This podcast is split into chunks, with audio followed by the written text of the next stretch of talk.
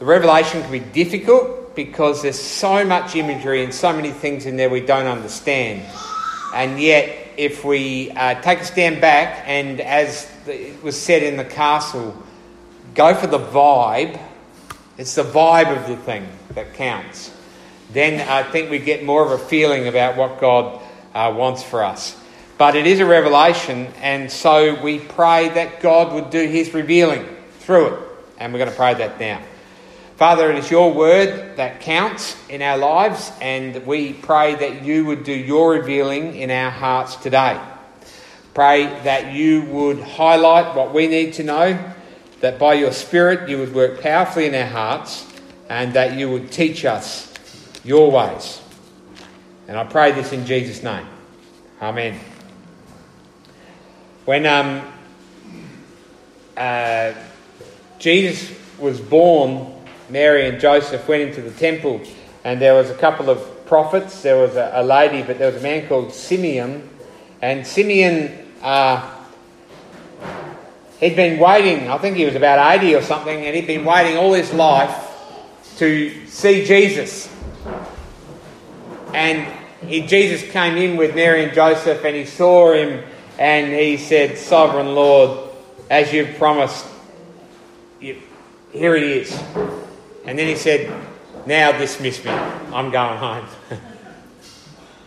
um, it's a good thing at the end of a day, or the end of a life, even, if we could say, We've done what we came to do, I can go in peace. That's at the heart of uh, what I'm talking about today the Christian duty. If you want to read, I'm not going to do any of it today, but if you want to read a speech of someone, it's in Acts chapter 20, you'll get Paul speaking to the church of Ephesus, and he says in there, I've taught you, I'm going to leave you now. I leave you with the truth. Okay. So, starting in Revelation chapter 11, we'll come back to that and you'll see the meaning of that as we go. But for the, for the meantime, we've got to go into a whole lot of weird stuff, which is the Revelation. So, let's go for it. I was given a reed like a measuring rod. This is John. And was told, Go and measure the temple of God and the altar and its worshippers. But exclude the outer court, do not measure it, because it's been given to the Gentiles. They will trample on the holy city for 42 months. Okay, we're straight into it. John is told to go and measure the holy place. Not the whole temple, just the inner sanctuary, the altar, the place where the worshippers are. Not the whole place, because he said, you know those outer courts where those Gentiles are? He's not just talking about Gentiles there, he's talking about the unclean, the unholy ones. They are given the outer courts, but the inner court is mine. It's got a, a, in a bit of fulfillment if you were to read some of Ezekiel chapter 40 to 43 and Zechariah 2. We see this temple being measured the same, but the temple in those places is shown to be the inner courts, the safe place, the place where God's people are that no one else can defile or get in or destroy. Right, what does that mean? Guess what? We're not talking about the physical temple here. We are talking about, well, there's a new temple now, isn't it? What's the new temple? The new meeting place? Jesus. Okay. And those people who are in the most holy place are kept safe. They are protected. The outer courts, the kind of the places where, well, there's other people there, that, that place will be trampled. Okay, what does this mean? You see, the temple that we're talking about again is the temple that Jesus rebuilt in three days. He said he would, didn't he? We don't need a physical temple. It would be strange for us to go and kill goats and, and sheep at a temple now when we've had the Lamb of God who takes away the sin of the world. Okay? But remember, the outer courts of the temple, it's like they are going to be trampled. They're given to the ungodly. Okay. This is a place where Gentiles, or as I say, the, the spiritual Gentiles, are trampled for, they can trample for a limited time. They have some given to them authority over the outer courts of the temple. But those in the middle are kept safe. Because, uh, well, I've got four points today. Did I tell you that? I'm going to give you point number one. You're going to remember this. It might seem that saints are being attacked, God's people. It might seem they're being attacked right to the core, but they're not attacked to the core. They're only attacked on the outer. As Jesus said, some of you will be killed for your faith, but not a hair on your head will be harmed. Okay? Some of you might die for your faith, but nothing can take away the centre core which is kept safe with Him. Does that make sense? You're kept safe. Because I hear, and we hear of Christians saying, our rights are being attacked. They're tearing us down. Some people call us churches and nasty names. Oh, how horrible. We're really persecuted in Australia, aren't we? Yeah, right. Uh, no, they're, ta- they're taking away our freedoms. Yeah? They only have access to the outer courts. They don't have access to the core. All they can do is kill our body, really. That's, a, that's no great value. Nothing can take us out of Christ's hands. Does that make sense?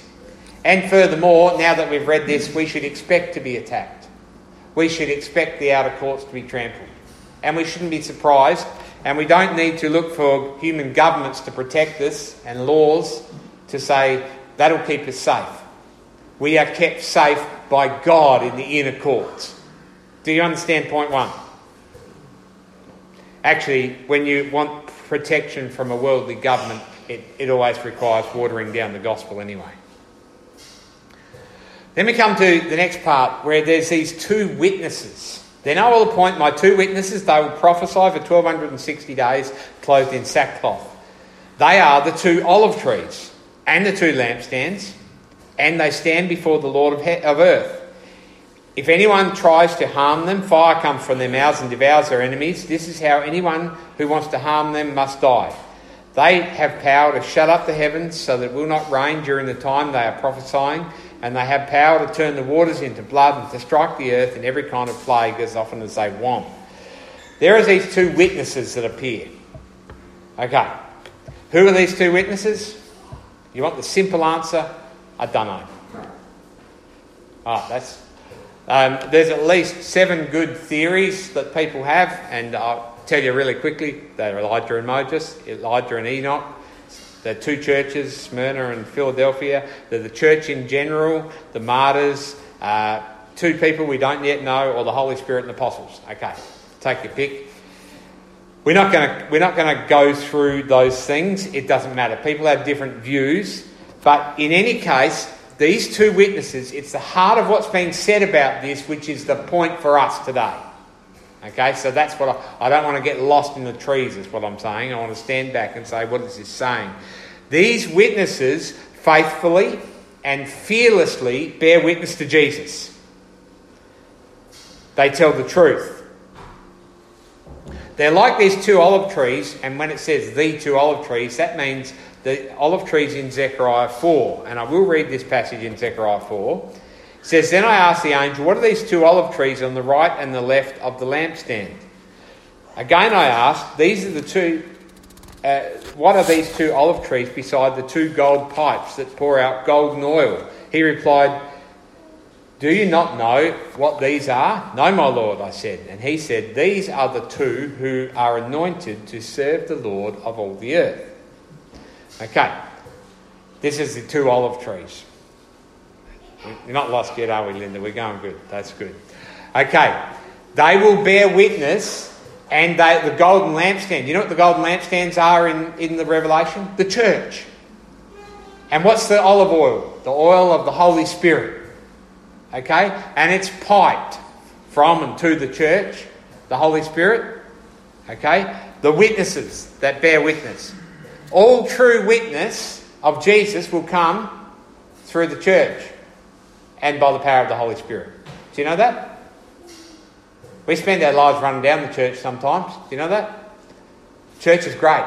The church is going to make known Jesus and the power of the Holy Spirit. And the words of the witness says have great power. There's all sorts of examples, but they have power. They consume, they bring judgment.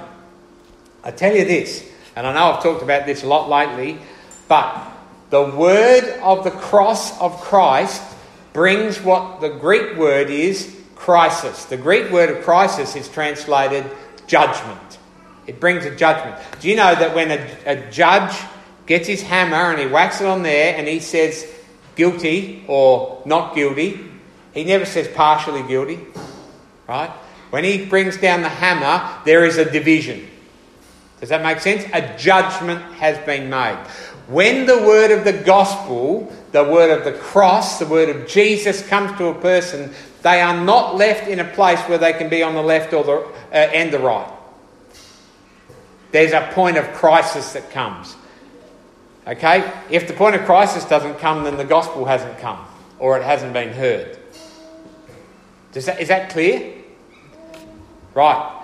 So these people preach until they've finished saying all they need to say. They've, it says until their message has reached its goal, its telos, until it's finished, it's accomplished, in the same words that Jesus used on the cross when he said it is finished. The message reaches its goal. They bear full witness to Jesus and then they take their rest. And this message, again, I'll say it is either loved or it's hated. In um, uh, Galatians 5, we hear that the message of the cross is an offence to those who want to live by the law. It's offensive, they don't like it. Okay? But we also know it's that same message which brings salvation in the hands of the Spirit. We are called to bring the message of the gospel. Do you know that? We're called to tell people about Jesus. That's our calling. And to tell the message of the cross. You know, we can tell messages about God which people love. Actually, it kind of panders to people sometimes. We can say God is love, and that's good, but this is love, not that we love God, but He loved us and sent His Son as a sacrifice for our sins, as a propitiation. That's where the rubber hits the road at the gospel. Can you see? We, we have to, at some point, preach that message, which is very hard to preach. And the reason it's very hard to preach is because we know in our hearts it brings that crisis judgment point. Doesn't it? It's the word that divides. That's what the gospel always does.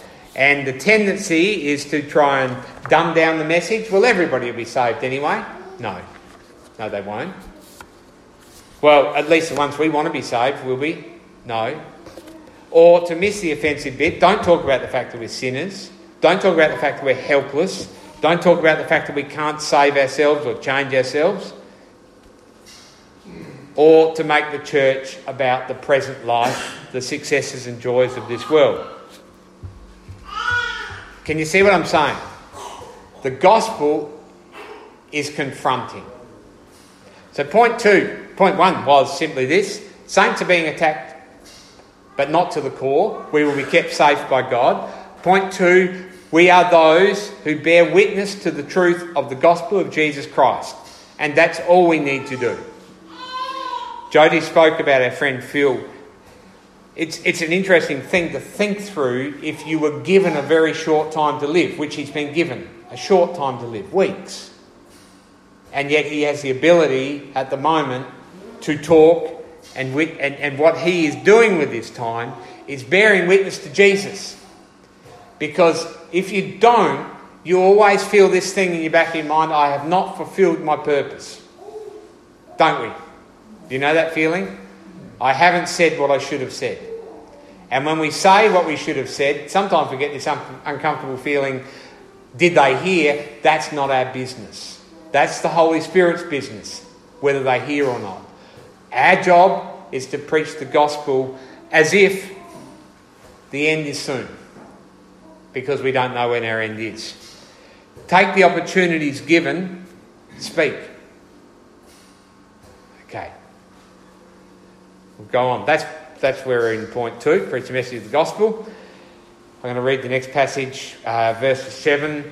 Now, when they have finished as the witnesses their testimony, the beast comes up from the abyss, will attack them and overpower and kill them. Their bodies will lie in the public square of the great city, which is figuratively called Sodom and Egypt, where their Lord was also crucified.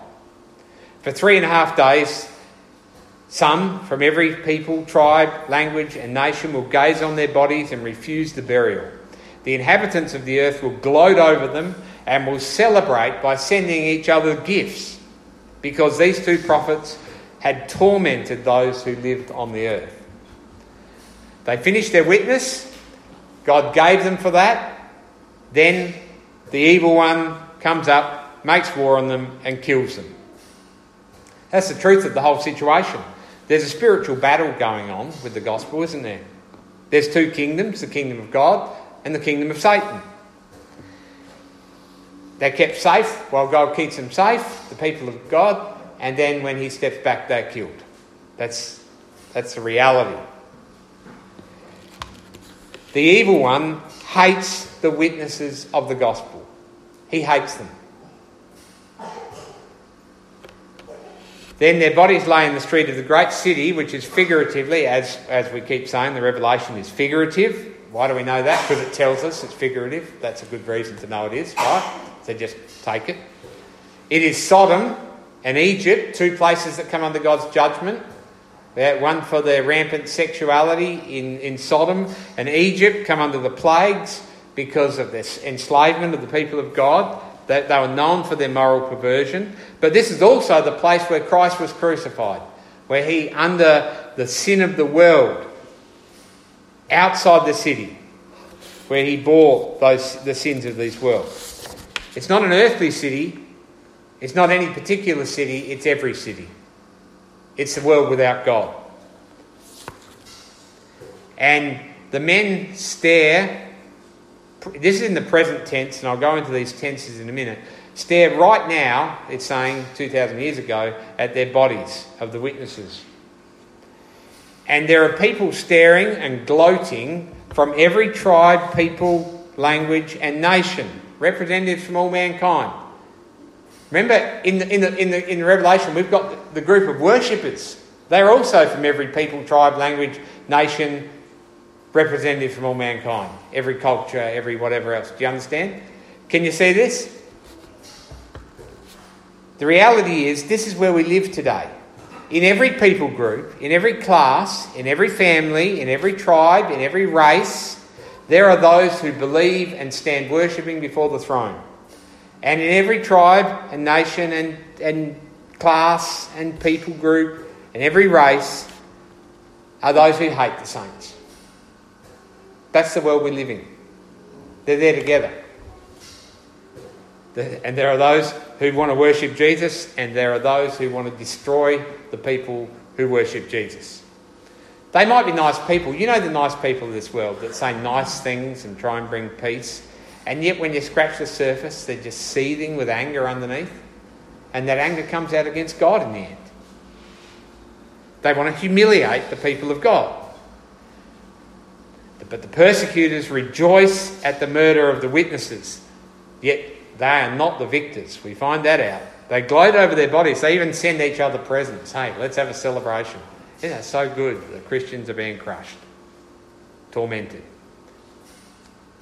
A, a quote I read from a bloke called Torrance in a book, he said this A faithful gospel preacher never soothes the unrepentant, but rather stirs them to anger and discomforts in the conscience. Thus, the death, death of the prophet brings great angry joy. Don't you love that? Great angry joy. Why does the church of Jesus Christ today sit so easy to her surroundings? Why do Christian people live such comfortable and such undisturbed lives in this evil and disturbed world? Surely it is because they are not true to the Word of God. It's a bit of a rebuke there. Okay. But after three and a half days, the breath of life from God entered them, and they stood on their feet, and terror struck those who saw them. Then they heard a loud voice from heaven saying, Come up here, and they went up to heaven in a cloud while their enemies looked on. The witnesses were brought back to life, they were resurrected. Now, what I said about the tenses in this, right? Um, I don't want you to get tense about this. That's sort of a joke. That's not a very good one, so I won't. Um, It says this, if you went through the passage, it says this the witnesses will in the future be overcome and killed. It says they are presently, right now, lying in the streets dead, and then it says they have already been raised to life. Okay? It says this, I'll say it again. In the future, they'll be overcome and killed. Presently, they're lying dead in the street, and they've already been raised to life again. It's trying to say this, right? This is to bring hope to us. In the future, there will be persecution, possibly even death. Presently, you'll see the people of God persecuted, even lying in the streets dead. But don't worry, know for the people of God, you have already been raised to life through Jesus Christ. Can you see? The promise of resurrection is what empowers us to do what we need to do now. And they are raised from the dead. They're vindicated by God. They're taken into a glory cloud, which is His very presence. Okay, so we've done three points. The people of God might be attacked, but they are kept safe and nothing can separate them because of Jesus Christ.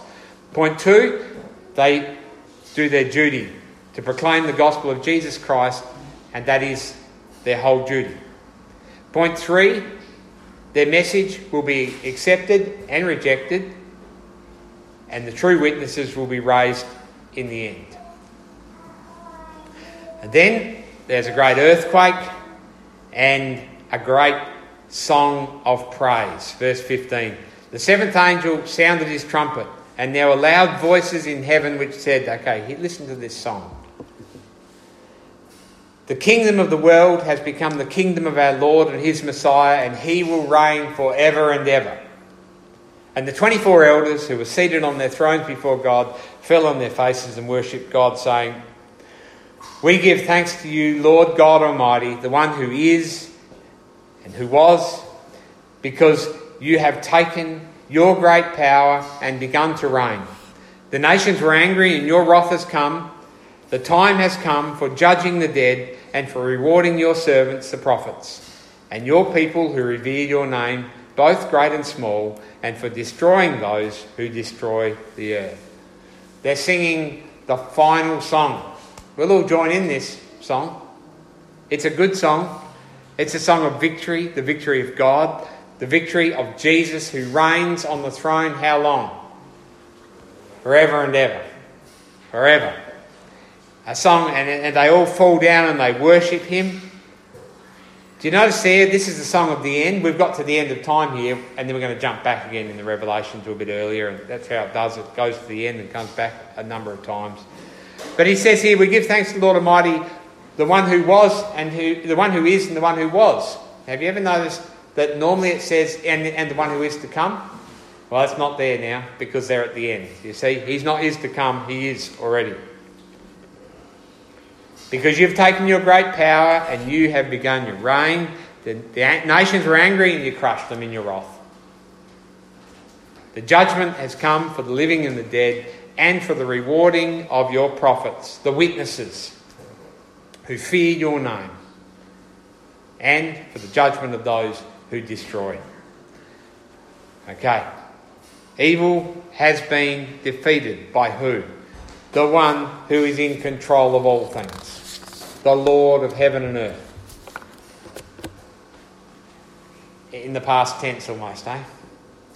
How sure are we of the victory of Jesus Christ? It's a done deal. It has happened. In God's plans, you see, God who has planned everything has planned this day, and the things He has planned are more sure than anything else in our lives that we will ever face. Do you get that? Sometimes, as Christians, especially when we're faced with death, we, we, we hear people speak of the resurrection in such a way that they'll say, Yeah, yeah, I, I, we're all going to die one day, but we, we will be raised, won't we? We will be raised? Yeah, yeah, we'll be raised. Yeah, we'll be raised. You know, a heart and a mind that wants to say something they don't really believe in. The resurrection is more sure than anything else we could ever know. Do you know this? Okay? We will be raised from the dead. Nothing can separate us from the love of God that's come to us through Christ Jesus. Nothing. Yeah? A real resurrection, real people that would give Paul the ability to say something like, For me to live is Christ and to die is even better. It's gain. Can you see that? That's how sure we are of the resurrection. And if we don't have that, then, then be on your knees in, and take up what God has offered to you.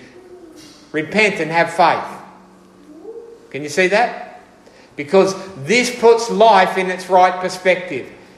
And without this, we have no perspective. We're just floating through life. We have a hope of a resurrection to a holy God who will judge the living and the dead, and He's completely righteous. And we have it when we know that right understanding of the death and resurrection of Jesus Christ, then obviously we know what we are made for. For living in that death and resurrection of Jesus Christ, by living connected to Christ, and by proclaiming that truth. Yep. Because otherwise, what we'll do is we'll say, yeah, yeah, yeah, Jesus, and then we'll go on building our own little earthly kingdom and doing our own thing, which is not what we're made for. Can you see what I'm saying? Yeah. Thank you. That's good. In the end, we will sing a praise song. All of God's people for His praise, because of His holiness, because of His judgments. It's the one song that that the modern worship companies don't produce. You see, there's three, I've, I've said this before, but I'll say it again. There's three praise songs in the Revelation praise for God the Creator, He made everything. Praise for God the Redeemer, He saved us through Jesus. We have those songs. Praise for God who is the judge who will destroy the evil ones. We don't have many of those songs. We used to. Remember the old song, Mine eyes have seen the glory of the coming of the Lord. He's trampling out the. Oh, I forget the next word actually. Trampling out the vintage where the grapes of wrath are stored. Glory, hallelujah. Doesn't say, oh no, he's coming. Glory, hallelujah. He's trampling out the vintage where the grace of stored. In the end, we will praise God forever in His holiness. That's why we're told to fear the Lord It's the beginning of all wisdom, beginning of all knowledge. It's the fear of the Lord. He is holy. Where can we take refuge from this holy God or in this holy God through Jesus Christ and nowhere else? Without living this, we will not live in the truth. We will live warped lives. We will spend our times thinking and speaking and acting about, at best, inconsequential things, unimportant things. We'll waste our lives. At worst, we'll live our lives in idolatry. But the whole story here is put to us. We live in that. Or let me say it another way live in that. Live in Christ Jesus. And don't get distracted by the world around us. I'm going to pray. Father, we want to give you thanks for this sure and certain future that you've given us in your Son Jesus. Father, it gives to us our whole lives, our life story in your story. I pray that you would make that real to us, that we might step into this story that you have for our lives, that we would put you at the centre, your Son, your salvation, the worship of you.